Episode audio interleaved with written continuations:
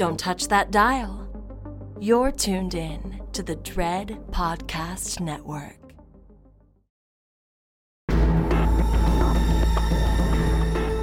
You are now listening to Postmortem with Mick Garris, where the most influential voices in horror cinema will spill their guts to the renowned horror director, writer, and producer. Now, here's your host, Mick Garris. From Night Sky Productions overlooking the glamorous San Fernando Valley, I'm Mick Garris, and this is Postmortem. What is a monster movie without great monsters? What is a slasher movie without great kills? What is a horror film without the masters of makeup effects? Coincidentally, the title of a book written by one of our guests on this episode. The people who make us believe that horrendous creatures of the imagination can exist, can convince us that we are seeing bodies rent asunder, show us through the fingers covering our eyes horrors beyond what we ourselves could never imagine. They are artists, they are master craftsmen and women. They are crucial elements in the creation of our cinematic fears.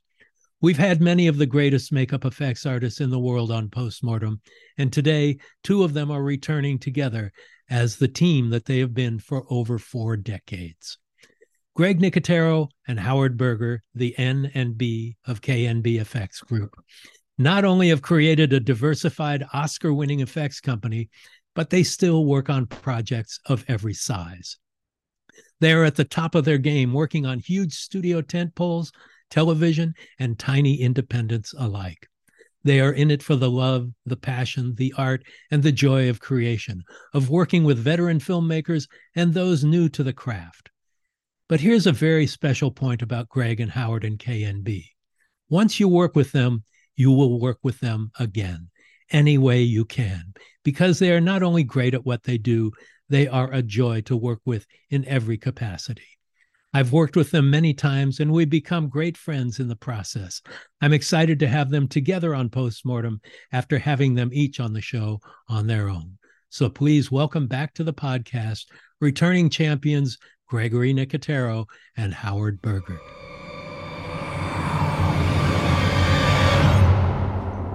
Aw, thanks. That was a great introduction. Wow. Thanks, Mick. Yeah, wow. Well, you Very guys are just, you know, it, it's really true. You're great artists, but you're really great guys. I have never seen a temper tantrum on a set, on the many sets that we've worked on together. And Howard, you are the onset guy so often, and you're such a calming force, and you befriend everybody. You know, it the day starts in the makeup trailer, Yeah, and it's true. it's it's an amazing psychological beginning to every shoot and and i love your demeanor and both of you guys have maintained that throughout all of your successes and it amazes me and impresses me that you're both eager to just do the work and happily do the work and take on the challenges and work on any size projects that's that's so commendable Well, you know, I think I think um, you know, K and B's been around for well, it's going on its 20 or on its 36th year in in February 2024. And Greg and I have been friends since uh 1984 when we first met on Day of the Dead. Um, you know, I got hired uh, John Vulich uh, recommended myself and Everett Burrell, and we flew in to Pittsburgh not knowing anything. I think I was 19 years old, and the first person I met was Greg Nicotero, and uh, you know, I little did I know that that Greg and I would be be great friends for all these years and and virtually brothers. Um, my relationship with Greg is the longest relationship I've had with anybody, uh, you know, and and it's been great. And that's really what's driven K and B on top of the fact that, you know, we're both super fans of everything. We love it all. We love movies. We love monsters. We love makeup effects we love uh we love doing it all you know and that's what kind of fuels the shop and fuels each one of us and and you know we we we also have different interests you know? It's not like we like the same thing. I think if that was the case it, it would the, the company wouldn't run as well but we're so diverse in what we like that we're able to cover the entire gambit of all the different projects that we do you know? Be it Yeah. walking dead or be it narnia or be it you know? We just we we like to do it all but yeah and and set work you know greg obviously we'll we'll we'll uh, jump in here but you know i mean it's it's also i'm just going to sing greg's praises real quick. Um you know it's been a, it's been great watching greg you know grow into this you know this this leader uh This you know uh, yeah but i mean really it's like he if you think about it he is the only guy who went from being a makeup effects artist to being a successful director writer producer you know creator showrunner you know i mean nobody else has ever done it we've had makeup effects people in the past try and you know Yeah, like Chris Stan- Walas directed. Yeah, Chris did, and- yeah. and he he Yeah. made some movies and the like. But right yeah, Greg. I mean, starting. I remember seeing the United Monster Talent Agency, Mm-hmm. your first short film, Greg, uh, and that was so much fun and such a, a a love letter to the Universal monster movies. But your start began together working for George Romero. Tell me about that. That had to be the greatest the greatest garden from which to grow your talents. With, without a doubt. But I mean, look, we, we have to sort of back up for a second and, and look at the uh, look at what the the filmmaking world was like around that time. I mean, I feel like Howard and I sort of hit the scene.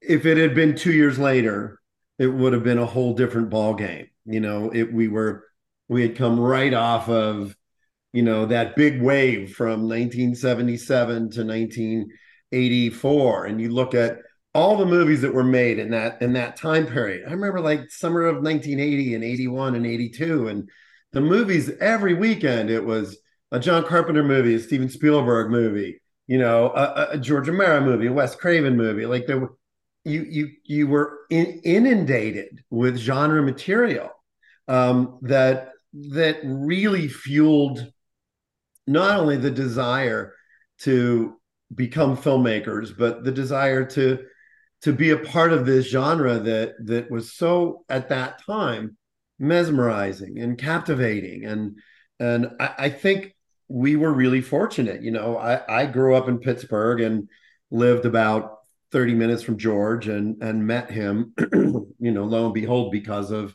a relationship with my uncle, who was one of the actors in the crazies. And, you know, I was the guy who got hired on Day of the Dead to be Tom's assistant and sort of put Tom's Tom um, Savini, yeah. Tom Savini to organize his his department.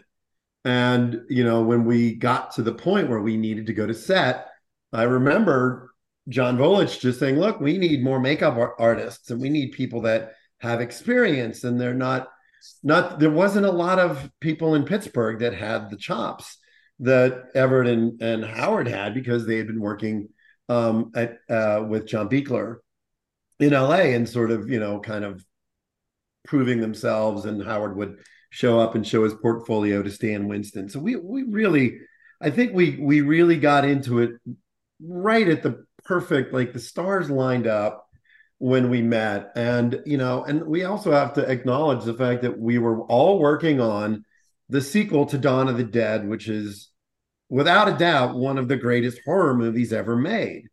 And Yeah. and, and the idea that that as I think I was t- just about to turn 21, Howard was 19, Everett was 18. Like we had to sneak them into bars because they couldn't get in. but to be able to to be a part of a movie like that that had the pedigree, it's like your your first job, you win the lottery. I mean, like we won the lottery in our first job, amazingly enough. So so uh, there was a lot of um as we continued to sort of navigate our way from for me from Pittsburgh to LA and moved in with Howard and his family and and his sisters and um and just navigating this world it, you know we I felt like everything really really lined up for us and and I, I- I'll let Howard jump in in a second but you know and then within 2 years of K and B's inception we were working on Dances with Wolves. Like we we sort of stepped, like we, we went up this ladder, this 500 foot ladder. Within two years, we were 400 feet up the ladder without even really realizing how we got there. We just were there. And and this explosion, I mean, first of all, the meeting in 1984 on the same job led to this this partnership and friendship that is stronger today than it's ever been. Yeah. Um, but it was at that time in the mid and late 80s, everything was all about slashers. It's all about ripping bodies apart. It wasn't so much about making monsters, which came later, kind of in the wake of the thing in a lot of ways. Um, and, you know, the werewolf movies like uh, The Howling had already happened in 81, right. American Werewolf, but they were the exceptions. Mostly they were kills, they were Friday the 13th movies, they were slasher movies. What was your experience in that atmosphere at that time? Were you wanting to make monsters? Were you were you you know i know savini had been a medic and used a lot of his background in the military service in creating the realistic kills for the movies he worked on so what were you guys looking to do i think you know i mean when we started k and b we were already monster lovers i mean because that's the base of it you know um, and at first when we started K and B and, and Bob Kurtzman was was the the K at that point. Right. As well with us. And um and Bob's been out of our company, what, Greg, 19? What? 20, 20, 20 years. years 20 yeah. years and yeah he, he became a director as well. yeah, well yeah yeah he went on to do some directing and but we um you know, we were kind of known as the gore guys. I mean, the first job we got was because Greg was talking to Scott Spiegel, who was the co-writer on Evil Dead 2, and that's how we knew Scotty. And Scott called Greg and said, Hey, I'm going to do this movie called, uh, you know, Intruder or Night Crew. And, and can you recommend anybody? And Greg's like, Yeah, us. So, you know, we we ended up doing the film for like very little money, but Greg said, "Listen, this is what we want to do. You know, we'll do it for almost nothing, but we want a front card that says special makeup effects by Kurtzman, Nicotero, and Berger EFX Group." And then that kind of kicked it off, and we started to do a lot of low budget horror stuff, and yeah, most of it was gore and so forth and um and you know people word, word traveled that hey there's this these new guys in town they have a company they're really financially reasonable uh, or cheap. And uh and they do good stuff and they're really present because at that point bob greg and i would be on set for everything. Like we were all connected at the hip you know? And really one of the big breaks was even before dances was we did this movie called gross anatomy for disney. Yeah. and we made all these cadavers autopsy cadavers and all this stuff. And they we had never done it before but we knew we could. And you know that people saw it and then one day we got a call from kevin costner to go meet with him and we met with him and and he's like well i you know i know you guys did a bunch of dead bodies. Can you do a bunch of dead buffalo? And we were looking at each other our minds were you know telepathically saying we don't have a clue how to do this. And we just went yeah sure we can do that. So we took the job. Again yeah. it was probably more money than we were ever paid but it still was it, completely insignificant. What did we get? I think we got 120 not even no no we got like 80,000 we got like 80,000, I think. But but what was interesting yeah. about the dances with uh, the, the gross anatomy meeting was uh, um, I don't remember Howard if you were there at the first meeting or no, not, but I was went to Disney and it, Debra Hill produced it. And you know, clearly, you know, Debra had produced all of all of John's uh, really seminal films. on Carpenter. And when you were talking about Tom Savini and his sort of history with being a combat photographer, um, George and Chris Romero had told Debra Hill that I had been pre med when I worked on Day of the Dead. Because George used to joke all the time and say, Man, you could have been, you would have been the best fucking doctor. And I ruined it for you because now, you know, now you're this crazy effects guy. And I always used to say, George, I think I'll be okay. I appreciate it, I think I'll be fine. But that was one of the things that that helped secure gross anatomy was that when I went in and had the meeting, Debra had checked up on us and called George Romero, and George had said, "Oh yeah, they're they're great." And you know, Greg's pre was pre med, so he understands and and studied all the anatomy. So for a long time, and I'll never forget because we had we had bid on a movie called uh um what was the the the free freaked right howard? The oh yeah yeah. Alex, yeah, alex Winter winters movie. yeah the alex yeah, winters film we had yeah. bid on that movie and we sent our portfolio in and, and our demo reel and everything and now that was something that showed real imaginative stuff in addition to just biological accuracy. Mm-hmm. that's right that's right. But interestingly enough at that point our reel was almost solely comprised of realistic replicas, mm-hmm. animals, humans. And we didn't get the job because they thought, oh, your stuff isn't outrageous enough. It needs to be more outrageous. And and I remember thinking, like, oh, well, that's I, I guess part of what you have to understand is it's all in comparison to what you're asked to do. Right. You know, if you're asked to create a realistic buffalo, um, then you have to create a realistic buffalo. You can't make, you know, a great, a crazy four-headed monster. Yeah. so we were. Eh, I, I always remembered that as it that our work was sort of scrutinized as as being hyper realistic, and we kind of went, well, great. Then we sort of went with that, and that became our calling card for a long time, and people knew that they could come to us for that caliber and that quality of work and you know, if they wanted like the super crazy stuff, they'd call Rob Bottin or they would call Steve Johnson. But that didn't mean that we couldn't do it. It just meant that we hadn't really had the opportunity to do it. Right, or screaming Mad George or something. Right. Yes, yes, yeah, yeah, something like that. Uh, let me just. I'm going to backstep and just tell a quick story that before Greg moved to LA, and I love this story, and I remember it like it was yesterday. So Greg and I, during Day of the Dead, I mean, we were connected at the hip, and we started to grow our hair because you know, 80s you know makeup effects guys have long hair and rock and roll and all that stuff yeah. and we went to his parents house uh, in North Hills in, in in Pittsburgh, and I remember his dad, who's a very prominent doctor, was sitting there, uh, you know, with like one eyebrow raised, and and Greg and I are like, so Greg's going to move to L.A. and he's we're going to do makeup effects, and his dad just sat there for a little bit and looked at us and said, "You will be nothing with hair like that." And I was like, okay. So fast forward mm-hmm. to the we go to the Emmys. Uh, the first year evil or uh, the first year Walking Dead is is nominated and and and we all win.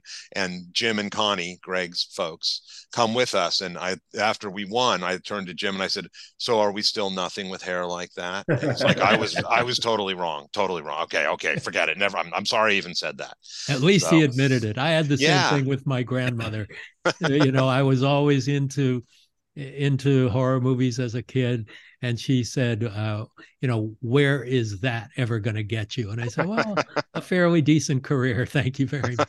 Yeah yeah. Yeah no it's crazy. But yeah i mean one thing led to another led to another and and uh, you know the three of us bob greg and myself were were busy nonstop. K and b worked year round you know we took off like two weeks for christmas that was it. But we always had a job and we never discriminated against you know the size of the show or the financial budget of the show and it was just always something we were looking to do. If it was interesting we were up for it you know? Right and and it was always a challenge and you know we started with a very small shop 800 square foot facility that was like a bowling alley and then we moved to a 2700 square foot then we moved to a 3500 square foot then we moved to a 12000 and we're like this place is so huge. Then we moved to like a 25000 and now we're like in a 20000 plus uh, you know, ten thousand in storage across the street.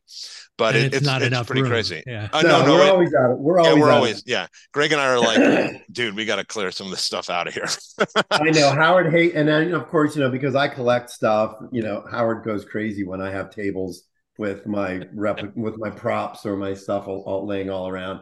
But you know, the other thing about about it at that time was because there was three of us, there was no other studio that had three principals. I mean, Alec and Tom came on the scene literally about eight months after us. So even though they, it's like they lie about their age. I love them, but it's very funny. but, but when Alec and Tom got their first job on Tremors, they rented our studio to have their meeting. So we had started our company um, about eight months earlier.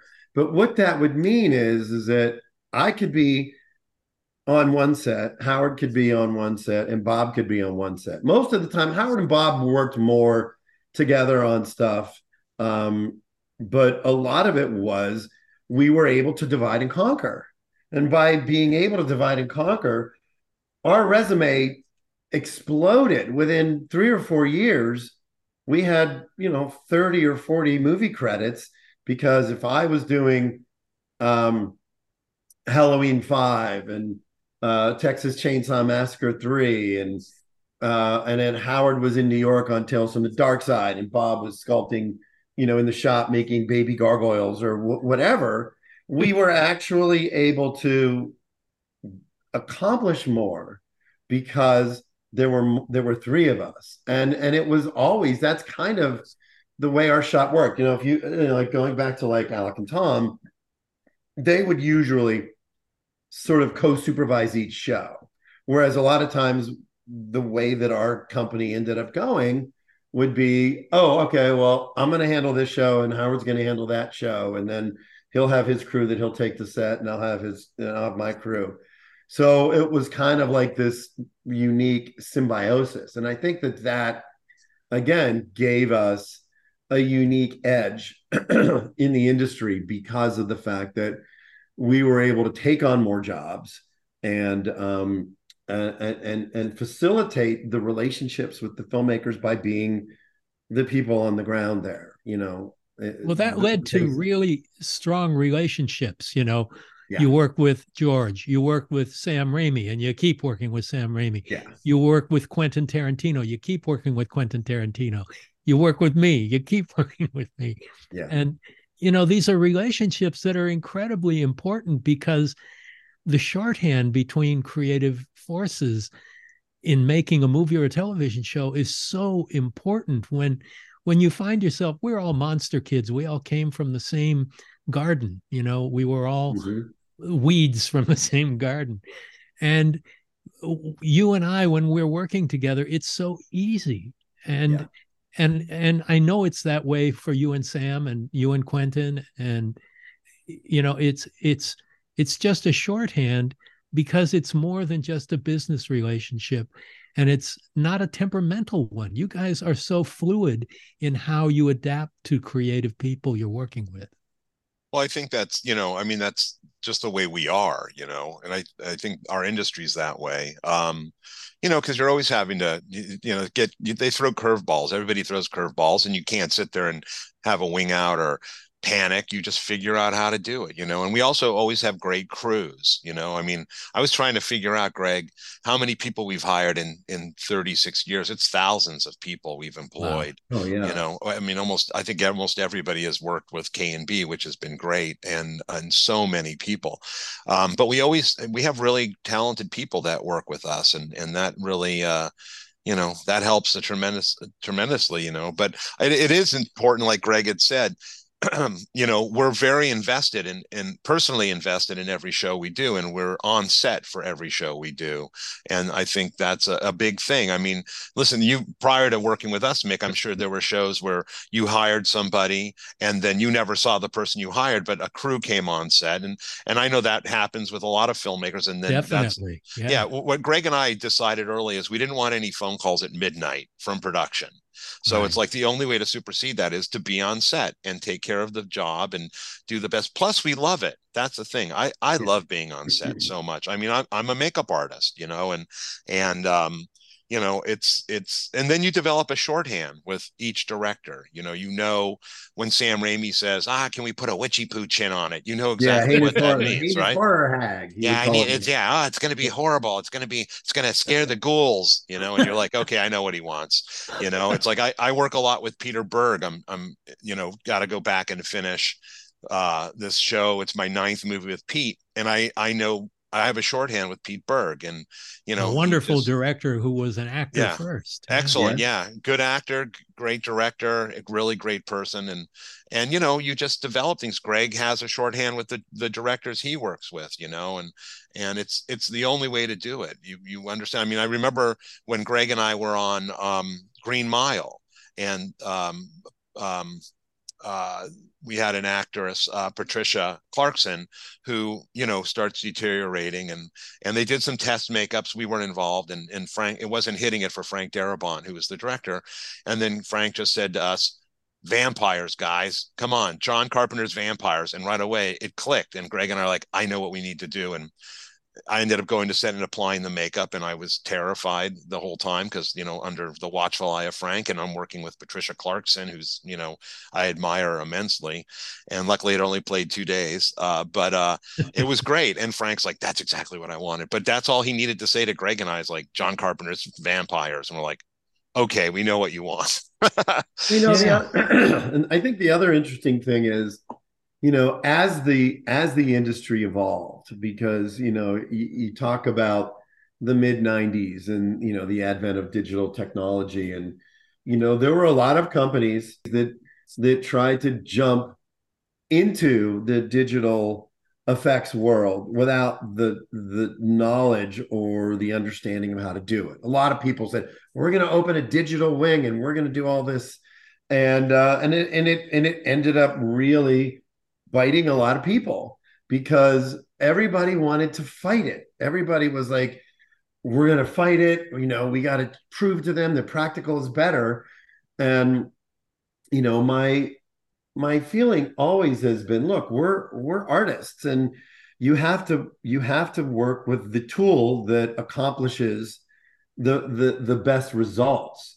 So we never really felt like we were in competition with digital effects. If if anything else, we got busier because films like Spawn, um, as a perfect example, were getting made and being greenlit and directed and, and uh, produced by visual effects guys.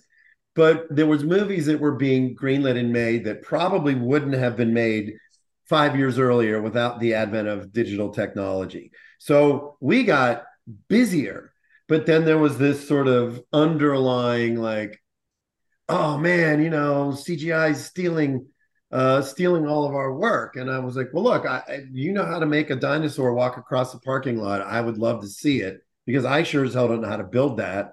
Um but i always thought that that was another not feather in our cap but another perception of the industry because we you know again i i always consider us filmmakers first and and affects and affects people second because you have to you have to be filmmakers. And i think a lot of people that were effects artists that have since retired or don't do it anymore weren't filmmakers. So they didn't understand what the um what the benefits were. And you know of course now, you know, I mean, look, I've been traveling the last couple weeks and I've done a couple shows and met a lot, a lot of fans. And, you know, they're all fans who are ravenous for 80s and 90s stuff. They love it. And they're like, thanks for Creepshow. keeps, you know, all the practical stuff is so great. Yeah. People prefer it. I mean, look, it's a great tool. But when somebody watches a Marvel movie versus watches a horror movie with a cool practical creature, they respond to it differently. You just can't help it. That's just the reality of it. But Plus, there's, there's also a... a great marriage between the two. You yes, know, absolutely. you can make you can achieve things that you couldn't quite achieve practically with whether it's just blending a seam that you couldn't get rid of before, right. or making an eye dilate or blink or you know work in ways that you couldn't necessarily do mechanically. But the best CGI effects are the ones you don't realize are CGI mm-hmm. effects. Yeah. No, absolutely. You know? And and and that's really the trick. I mean, like Greg was saying earlier, that I felt there were three options, you know, when when when we all went to see Jurassic Park, we all looked at each other and said we're extinct. but, but, we weren't. Um, and there, well, there like, were a lot of mechanical dinosaurs. There, yeah, there was. There were, yeah. there were absolutely, and it was a great combination. There's so many great tricks. You know, I'm sure Phil Tippett felt like, oh God, I'm extinct, but he yeah. found a new path. You know, and, and now he does visual or digital effects. But um, you know, there was the option of like, we're gonna fight this and we're gonna do everything we can, and we can do anything they can do, which of course is ridiculous.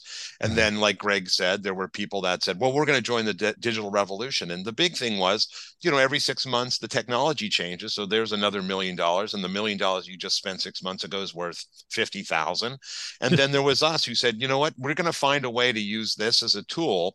They'll utilize us. VFX can utilize us and we'll utilize them and it worked out great i mean sin city is another great example of of the mix i mean there's greg you know and his team handled these beautiful makeups in the film and then you know what robert rodriguez the director decided to do digitally it just enhanced everything you know and at the same time you know i was working on narnia and that was my first big experience with with working hand in hand with vfx so i i really as soon as i get onto a film i find out who the vfx supervisor is and i make friends with them really really quick.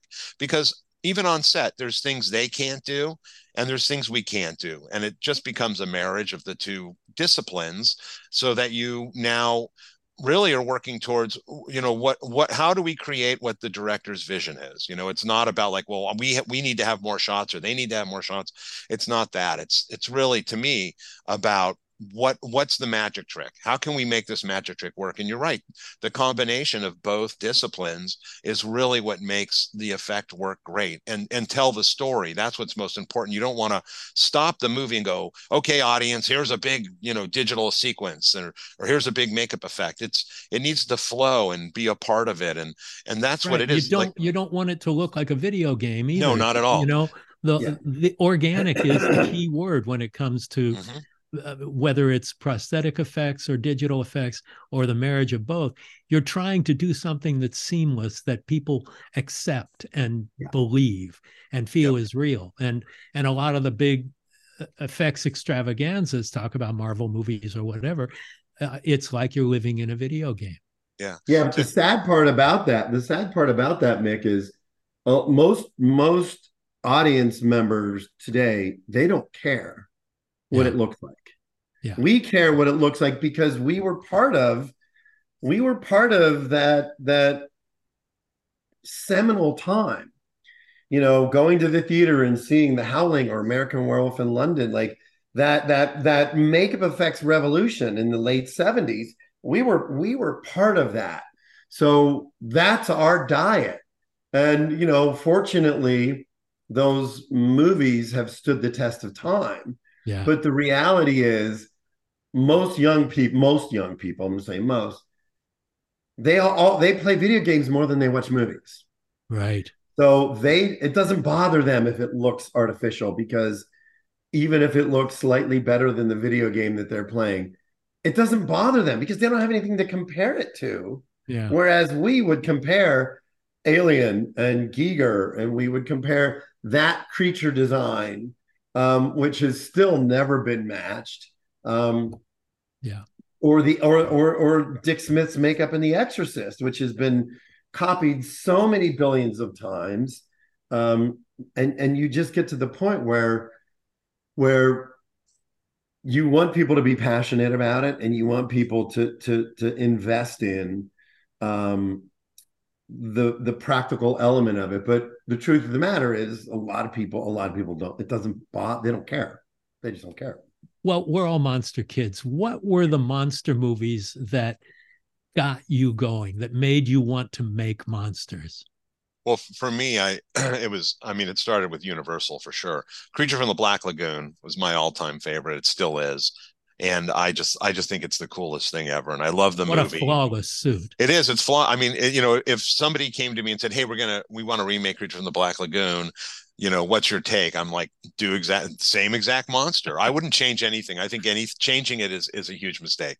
Um, you know, I love I love the creature. Uh, as far as like my brain ticking as uh, to thinking about being a makeup artist was when I saw Planet of the Apes, and I was young. I mean, I was my dad took me to see it in the theater and well that was 1968 yeah yeah i was young so i and and uh i was like god somebody must make those you know and that's where i kind of learned you know like oh there's this guy's makeup artist and da da da da and that's where i discovered famous monsters and Forry would put photos in of John Chambers you know running foam rubber and sculpting and all that stuff and and you know the, those those were really huge films for me. Um but I, I, you know, I love all monsters. When I when I first saw Godzilla, I thought that was the most spectacular thing. I was obsessed with Godzilla. So and and King Kong. So I mean, it's all about monsters, and and it still is. I'm just crazy about mon. I dream about monsters. I do. I I rarely do not have a dream where I'm on set doing some sort of makeup effects or monster thing.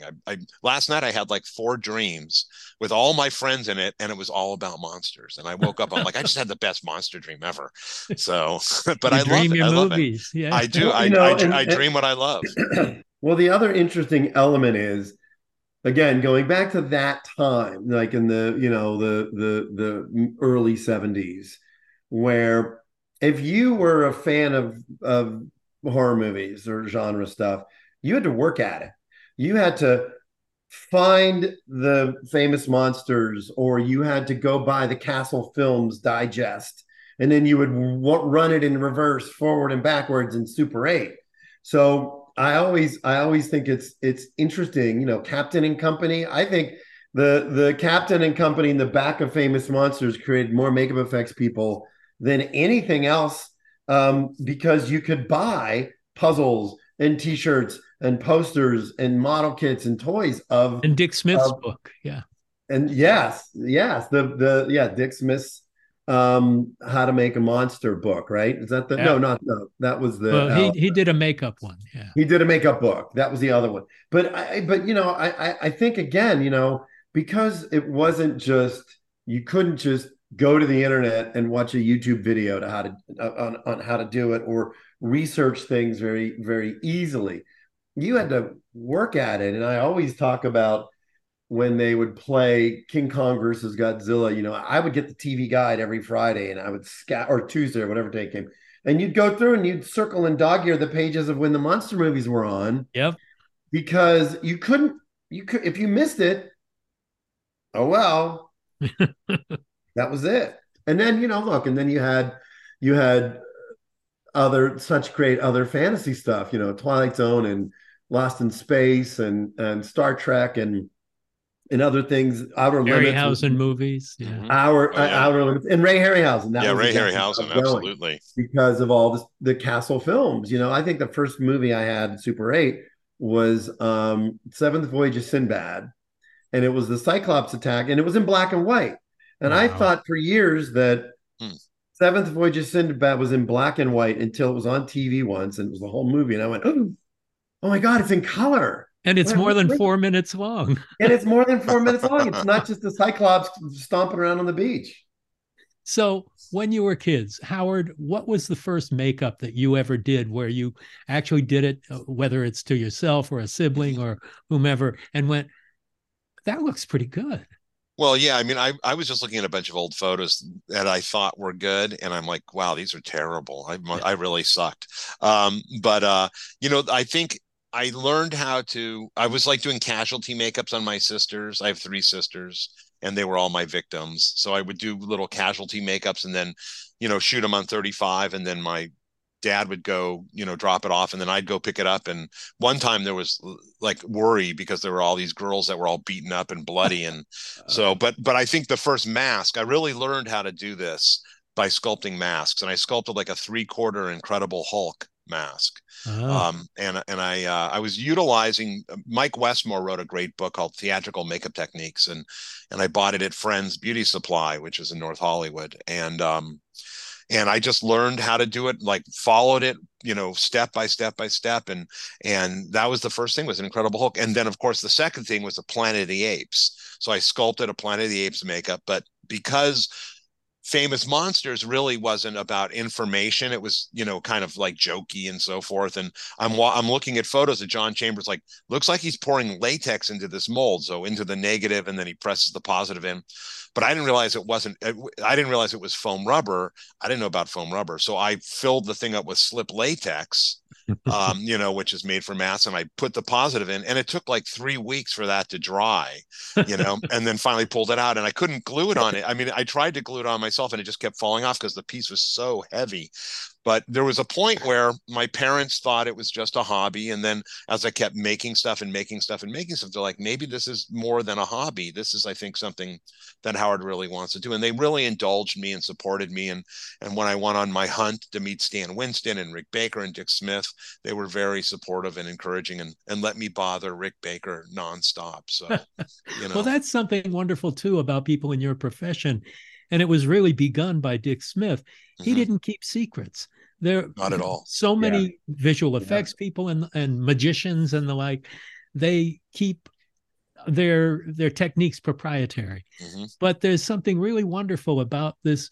Uh, the the generations of makeup effects people they're not precious about their work they're they're willing to share and that i think is because of what dick smith did yeah absolutely and, sometimes and yeah. sometimes yeah i have i have a big i mean i have a big giant book of all the notes dick smith because i would correspond with dick when i was younger and and um and I have a big book of all the notes he sent me, you know, how to make blood, how to do bladders, how to, you know, do everything. And, and, uh, it's just, uh, it's, and I still reference it, you know, cause those are great notes. And, and of course, Dick put out a, a you know, a course, which I have as well, but those notes are really precious to me because they're all personally written by Dick on his letterhead, you know, Larchmont, where he used to live in New York. And, yeah, and, uh, it's, it's cool. And all that stuff worked really well. But I think, you know, as you, as you start working on stuff and playing with stuff as you're younger, you start then figuring out, well, maybe this doesn't work for me, but I'll figure out a way to make it work better for me.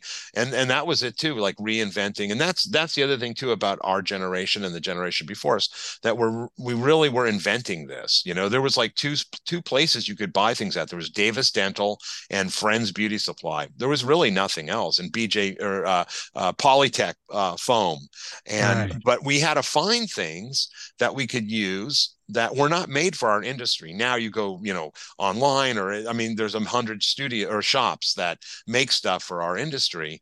And, and there was uh, Dr. Greenspoon who did the lenses. Yeah, right, right. In, in Sherman Oaks. Yeah, he did all the hard contact lenses. And um but yeah, I mean, we had to figure it all out. It's like how we how did now we want to do this, so how do we figure that out? How do we?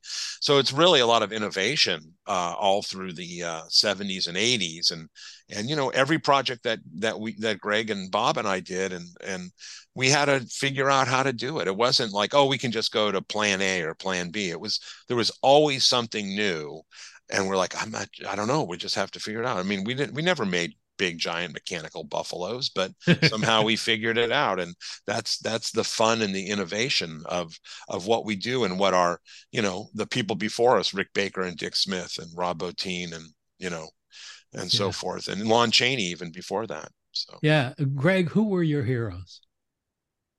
Uh, well, you know, I, I think Tom, I, I think because I was a, a Pittsburgh kid, you know, I saw Night of Living Dead on Chiller Theater.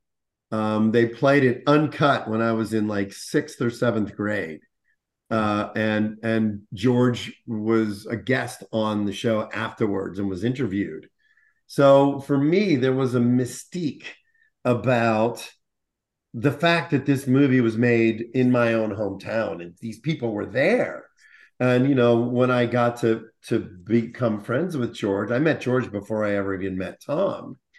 And you know, the whole mystique was you don't have to go to Hollywood to make movies. You can make movies in Pittsburgh. And you know, when you think about Sean Cunningham, you know, who was a, a, a Northeast guy, and and then you start thinking about the fact that you know it's not just Hollywood.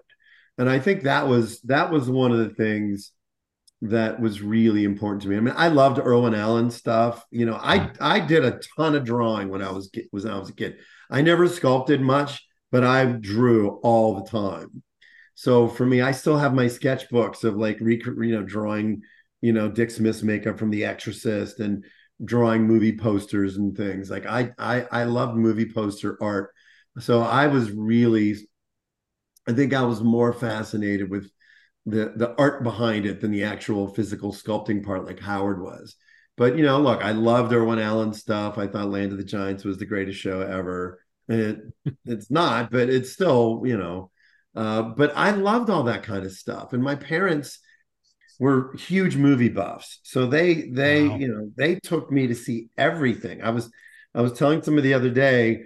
Um, I think they took me to a double feature of Plague of the Zombies and Dracula Prince of Darkness Wow. when I was Two Hammer like- classics. Yeah. when I was like eight years old. And there's that scene where where Klove g- grabs the guy and hangs him upside down and slits his throat, and all the blood pours out over the red powder.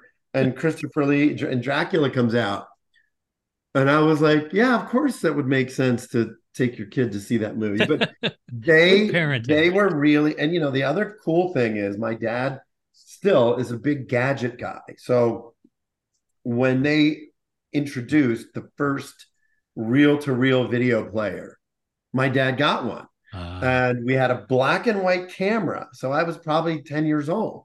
So we started making movies. You know, we made Super 8 movies and we made videos and we started collecting films. So I was one of the first people that I ever knew of that had a collection of movies. I think the first two movies that we uh that I recorded off TV because you know that was back then it was rabbit ears and you'd plug the VCR and you'd take the the signal from the rabbit ears and record it right. was the time machine uh, and horror of dracula were the first two movies that we recorded and the tapes were only an hour long so in between commercials you'd have to like pull the tape off and s- switch the tape and ultimately that's how george romero and i got to be friends because i went to set to visit him and took a list of all the movies that my dad had collected. And it was, you know, Viva Zapata, and it was all these great movies. And George went through and put a little check mark next to the movies that he liked. And that weekend, I went home and made copies of all of them. And the following Monday, I drove to set wow. and handed him a box of every movie. And he went, Did you even sleep? I said, no, I didn't sleep. I like, I stayed up all weekend and made copies of movies for George that that he wanted in his library. Wow. Well, it's really interesting that though you guys are closest of friends and your partners in your business, the trajectory of what you're doing creatively is not the same. Howard, you're on set doing makeups. Uh, and Greg, you've become this incredibly established director and writer and producer of the Walking Dead series, the Creepshow series. And I saw this when you did your first short film uh, we talked about earlier, United Monster Talent Agency. And was that always something that you wanted to do and you were able to do it out of the KNB experience? Or We- did weirdly, it- desire? It wasn't, you know, I mean, I always had said I wanted to do it once. I just wanted to experience it once. And you know, look, we all, you know, when we were when we were younger, we all had projects. You know, Kurtzman was the one that was the most interested in running off and making movies. You know, I mean, Bill Butler and I had a a witch movie that we had wanted to do at one time, and then I had a a, a vampire script that was uh that I was written by uh, John Esposito um, for me, and ultimately it was always just that kind of like, yeah, we want to make movies. We want, you know, I wasn't like, oh, I have to be a director, um, and you know, it, it that all that whole thing came about because of Frank and Gale Anne Hurd. Because when season one of The Walking Dead happened, I was the guy on set, and the only two people that really understood the rules of the zombie world were me and Frank. And Frank, after directing the pilot, went back to LA to edit and left me there. And he would he would he would call me and say, "Hey, I need a shot of Michael Rooker's hand. Oh, I need this." And I had directed second unit for George on Land of the Dead, and I had directed second unit for Robert on The Faculty. So a lot of times, you know, it as you know, when you would have a you would have a, an effect sequence, and sometimes the director would be like, "Look, this is your world." You set it up and shoot it. I'm going to go shoot this scene. And, and and and you know that happens mostly with stunt people um where the stunt coordinators go off and direct the big stunt sequences. Right. but you know in my in my case i ended up directing a lot of uh additional photography for a bunch of movies. The mist i directed for frank. So when season two of of walking dead came up he's like it's you're you're ready. He said you're ready to direct an episode, and um, and George and and Frank got booted out of the show. Yeah, in the middle of season two because he because he fought with the network um, about the quality of the show because they wanted to cut the budget. Yeah, but, and you know it went from me directing one episode to by season two I was the producing director and directed five episodes out of out of twelve a amazing. year because they were like, well, you're there, you know the genre, you know the world. And um, and you know, I ended up directing 40 episodes of of, of the series out of 177. I directed That's a pretty episodes. big batting average. Yeah. yeah. So you've done a lot of zombie directing. I have indeed. And I and I still I still have people coming up to me saying, I have the coolest zombie script. We'd love to send it to you. And I'm like, I don't know how I feel about. Um, yeah, I mean, I'm sure. Was, look, I mean, it's it's kind of funny, but it was you know, Gale. I, I give Gale and Frank a lot of credit because when we wrapped season one, Gail called me and said, "Look, you know, you were our go-to guy on set, and you went and you picked up the camera when you knew we needed footage, and you just shot it. Nobody told you what to do; you just did it."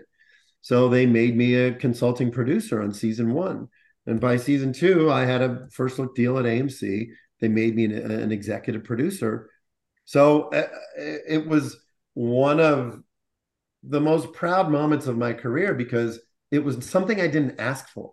I didn't right. go to them and say, "Hey, I think I should be a producer on this project." Because uh, they offered it to me and they said, "We value your contribution and this is how we want to reward that." And to me, that was the greatest compliment that I've ever had in my career. Probably. No, it's fantastic. And Howard, you've never had the desire. You've said to me you've never had yeah. the desire to I, produce and direct. Uh, well, I de- I definitely want to produce. I mean, I love it. I don't know if the ship sailed, you know, as I'm rounding 60 years old, you know, but nah. uh I don't know, but you know, I I did a little second unit directing here and there, and I really enjoyed it. And and um, but you know, my heart is is being a makeup guy. I love I love makeup and makeup effects, and and my career has changed through the years. Um, you know, where prior, you know, the to the last 10 years, it was always about just the makeup effects. But now I, you know, Pete Berg actually, you know, forced me into department heading. So that means that I handle everything on set and and I really enjoy it. And I I like to just be in control of it all. I I you know I I look at what we do is you know what Greg and I do is at the shop is we're producing every day. Yeah. You know we're we're we're we have we're leaders and we're managers and we know how it all works and how it all goes together. And you know nowadays you're on set and it gets very frustrating when the the people that are the producers aren't doing their job and you know you can do their job. So I think through the past you know 10 years i've certainly been rethinking and i'm always trying to to find a way to to work my way into the producer. Unlike greg i i ask um like can i can i please be a producer on this? I feel like i'm producing this fucking show anyhow. Um you know and uh but you know i guess they don't value me as much so they don't they don't they don't go for that sadly. Uh i've i've tried to negotiate it numerous times and it, it hasn't happened and i don't i don't understand it really because i think yeah you know I, i'm not that i'm i'm you know honking my own horn but i think i bring a tremendous amount to the to the shows that i work on that far exceeds just being the makeup guy on the show and and well i can speak to that know. when we were doing masters of horror for two years we did 26 episodes mm-hmm. two of them were done in japan but all the others were done in vancouver and coming to the set every day everything was under control. You were there, you were smiling as you were doing the work. You know, it, it was really an amazing experience for me to be producing films by all these great oh, directors, oh, yeah. so many of my idols and the like. For you, it had to be even more fascinating because you are in a creator's role with those directors fulfilling their visions yeah. from oh, yeah. Dario was, Argento to John Carpenter yeah, no, that, Holland. That, that was that was a fantastic experience. I was just talking the other day about Larry Cohen.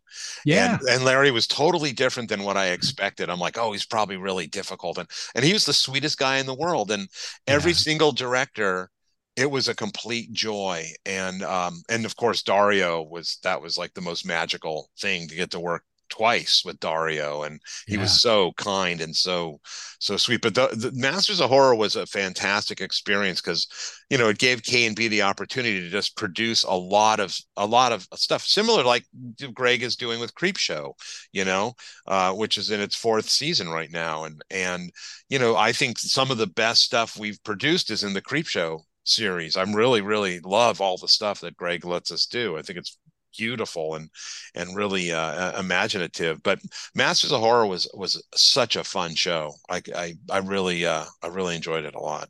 Well, what's great about the commitment of KNB is that we're going to make it the best it can be. And I know you lost money on some of our episodes. I'm positive. No, we didn't. No, who, who told you that? I can Not at only surmise.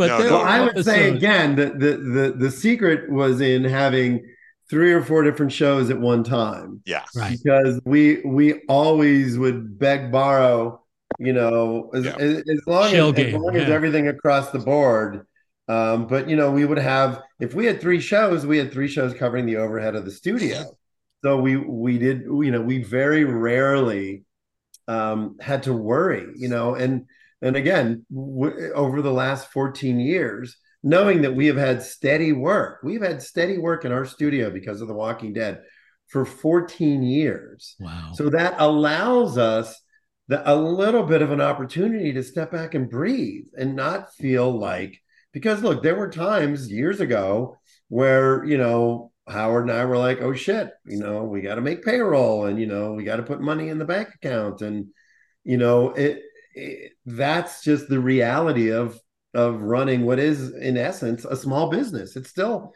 as as as big as the projects that we do I mean, it's still you're still running a business and you still have a spreadsheet, you still have overhead and payroll and and you know, this summer has been challenging for us because other than Daryl Dixon, you know, we haven't really been working much. So that's been tricky, but you know, we're also uh, I think Howard mentioned earlier, we're a pretty loyal company. Like we we value our artists and you know, we we we wanted to weather the strike and keep people um keep people working we didn't really we didn't really want to like close the shop for five months while we were waiting for everybody to you know figure out what was going on because because we value uh, our employees Yeah, and the people that you hire are also great to work with. I mean, Karen Jackson was the key person on throughout uh, Masters of Horror, and what a delight! She, and on, on Nightmare Cinema, uh, she Yeah. was just amazing on that.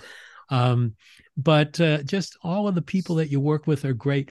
But Howard, creatively, what was your biggest challenge? I know Narnia, you won an Oscar um, and you are now a very important member of the Motion Picture Academy. But creatively, what was the most challenging project that you ever tackled? Well, I, yeah, I mean, aside from the Oscar thing, which to me that's it's cool, but it's all gravy. Uh, I, Narnia was the first big giant show I felt that really. I mean, they're all challenging. Everything's hard. Army of Darkness was Oh, was God. super super hard. You know, I saw that recently, and I thought, Yeah, how could great. this possibly be made? Yeah, I mean, I listen. I think it's. I think the thing is, the films I'm like really proud of, like Dusk Till Dawn. Really super proud of everything in that, and that was the the except. Greg and I were on set every single day together, and that was like the most fun. We never left set. Greg and I would just sleep sleep on the floor. It didn't make sense to go home, but it was. There's so was- many effects in there's so much stuff. So like Dusk Till Dawn is one of my all-time favorites, and it was very challenging but so rewarding. Army of Darkness, same thing, really exhausting. And you know, we would sh- they would just shoot and shoot and shoot because it was non-union and we were non-union, so they just Rob Tapert, the producer, just abused the shit out of us. and uh, you know, you'd work weeks and weeks and weeks without a break.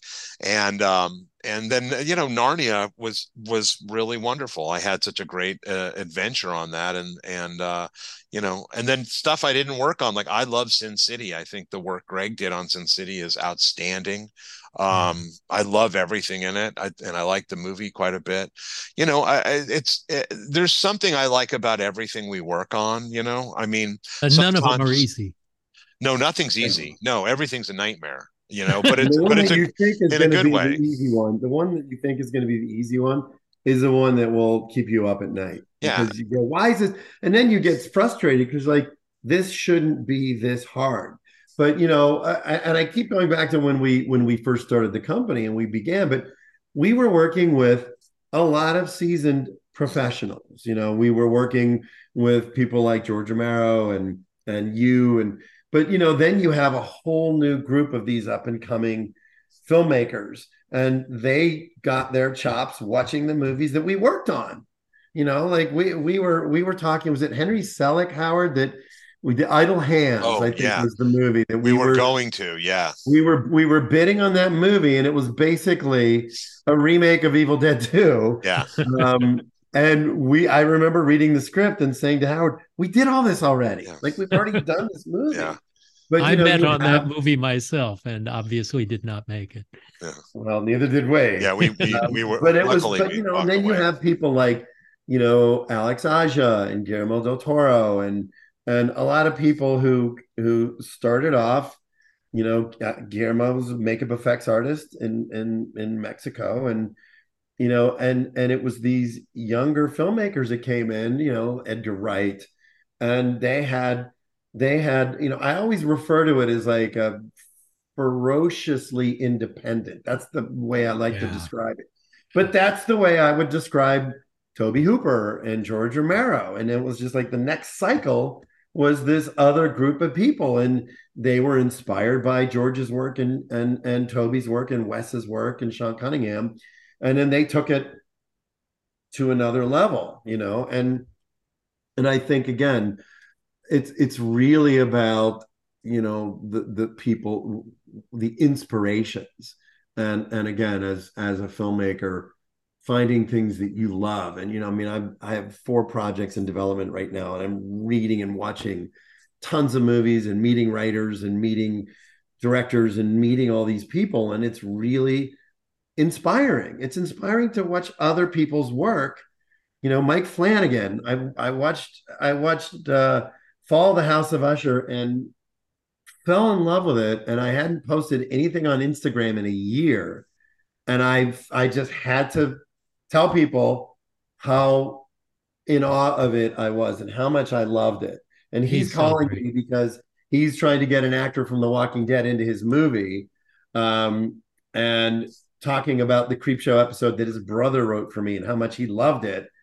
And i'm just like dude i i, I can't even speak. I was so i was so floored by by what he did in that show. So i love finding great movies. Howard and i were texting the other day and i was like here you gotta watch this movie. You gotta watch this movie. You, you know uh, so there there is still opportunities out there to be inspired and to and to and to have um, this art form speak to you and Yeah. that's why it's so tragic that people want to convince you that the movie going experience is coming to a close and that people don't go to the movie theaters anymore you, you know you just have to you just have to fight to to keep that art form alive We all know better than that. So, what has been something, what is it, Howard, that you haven't created yet that you really want the opportunity to? well, I, love character work, you know. I'd love to do a film or a show that uh has a lot of character makeups, be it age makeups. Um, you know, I I, I just like I like that world a lot, you know. I, I haven't been able to do a show where it's it's um yeah, changing changing actors and aging them, I think is really interesting. Uh, even though I know I keep saying I'm a monster guy, I am a monster guy, but Yeah, but You know Dick what- Smith was kind of the best at it. Nobody's He was. anything better than what he Yeah, I mean, there's there's some guys that are really. I mean, Vincent Van Dyke, who, Oh, yeah. is a hell of a makeup artist. He's done some beautiful work, and he worked I'm on always- Nightmare Cinema as well. yeah, yeah, right. Vincent, yeah, Vincent did David Slade's episode because because we were Exactly. we couldn't fit it in. Um, Right. Vincent's great, uh, but you, you know, I I, I, you know, like Greg had said when I watched Fall of the House of Usher, I'm like, why didn't we do that show? I was like, I wanted because I really dug it too. I thought it was yeah. really, really good, and and I'm like, ah, see, that's the show I would like to do, and things like that. Um, you know, things shows that are just fun, and because I like to have fun. I always say, you know, when I start a show and I gather my crew together on the first day of shooting. I say, listen, we're all good at what we do. You know, we know how to do makeup but a lot of people don't know how to have a good time and not have fun. And and we're going to have fun and this needs to be fun. That's number one priority for me to have a good time. We're not going to stress. We, we know we know how to do the job. We know how to do the job. So you know i i that's the thing also. I just i look for stuff that i i want to have a good time with. I like if i like the people I, I think i've been doing it so long i can i can smell if there's going to be bad fish in the room.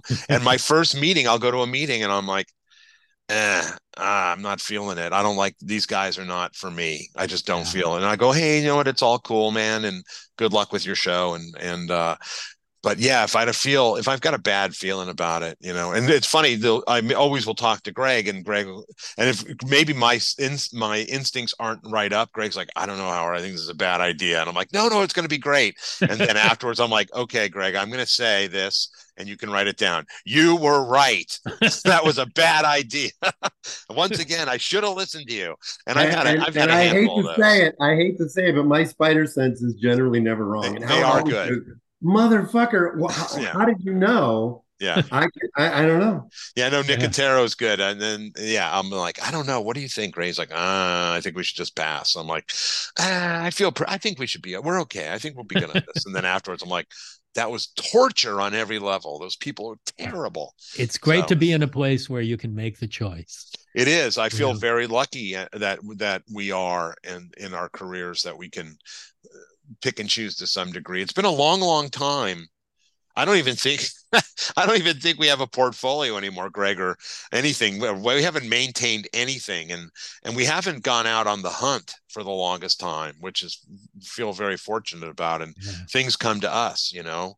I mean, Walking Dead has was was very important to KNB, as Greg pointed out, and um, you know, it really kind of pushed us in a whole different direction, and and as Greg said, gave us so far 14 years of solid work which i'm very very grateful for and i think the work on walking dead is exceptional too i mean greg created a brand those, yeah. those zombies are their own you know they are the time, best zombies they are the best zombies and, and, yeah. and and every time i see somebody try to you know you know copy it i'm like no they missed the, they don't get it they don't they're missing the mark on that yeah. greg has a real specific sense about all the walkers that we do and and you know the other thing is on every every season we start greg could easily just say dude just pull all those molds and we'll just run everything. But he's like no no no we're going to redo a bunch of stuff. We're going to sculpt wow. this we're going to sculpt and it's what keeps it fresh. And the guys in the shop it keeps it fresh like okay we're going to do some new stuff and you know? And the, right. you know when covid when we had the covid issue greg had to rethink the whole thing like how do we deal with dentures? How do we do with eyes? And rethought the entire process and and it worked out great and but it gave us a whole different look you know? So i love all the stuff on walking dead every time i see stuff and i, I was a massive fan you know uh, up until greg killed uh, glenn. Damn you greg nicotero. I was so pissed after that i called nicotero up. I'm like dude i cannot believe what you did tonight. So you killed abraham and and and Steven Yeun. But uh but I, I am a huge fan of all that stuff. I think it's really really beautiful artwork and and yeah. be, well conceived and and well executed. And again, it you know it's Greg leading the charge, and we have you know Kerry Jones works at the shop. He's our shop supervisor, and he really keeps an eye on things. And we have super great people that work with us at KNB and, and and people on set. Greg has a wonderful set crew, and they they help bring it all to life, and you know under yeah. Greg's orchestration. So so greg what about you? You've you've done makeups. You've written produced and directed. Um, what have you not yet done that you're dying to to do? Whether it's a story to tell whether it's a job to do whether it's i want to i want to do. i want to i want to direct either a star trek or a godzilla episode because now they have mm. monarch they have this monarch tv show and I just keep thinking to myself, look, I mean, I love all the Star Trek spin-off stuff on Paramount. You know, I thought Discovery was great. My friend Sonequa was the lead and um and Strange New Worlds. I I really just enjoy I enjoy that universe, you know, and I and I always think about like how cool it would be to be able to work on a Godzilla project or a dinosaur project. You know, I have I have uh, a, a script that that that we're working on now um, that is a really cool dinosaur thing, and it's I think that's the kind of stuff that I would I would love to do. I mean, I love I love sci-fi stuff, and um, yeah, I'm sure you'll do it, guys. I can't tell you how much I appreciate you joining us Thank here you. On the slab, but also your work together and our friendships. Uh, I just appreciate you guys so much, and and this is just a wonderful chance for us to catch up. Uh, thanks, Mick. We really appreciate it too, and we're we're honored to be. We're always honored to be on your show. So thank you. Thank you. Yeah, very much so. All right, guys. Thanks so much, and uh, hope to see you in person soon. Yeah, I hope so too. Yeah. All right, and good luck uh, in France, Greg. Thank you, thank you, thank you. Vive la France! Thank you for listening to Postmortem with Mick Garris. Download new episodes every Wednesday, or subscribe on Apple Podcasts, Spotify, or your favorite podcast app. Postmortem with Mick Garris is produced by Mick Garris and Joe Russo. Our sound engineer is Christopher Leon Price. Our announcer is Jeff Gelb. Our graphic designer is John Holland. And our theme was composed and performed by Bill Burney with additional music by John Jasensky. If you're enjoying our show, please take a moment to rate and review us wherever you get your podcasts. Thank you for listening to the Dread Podcast Network.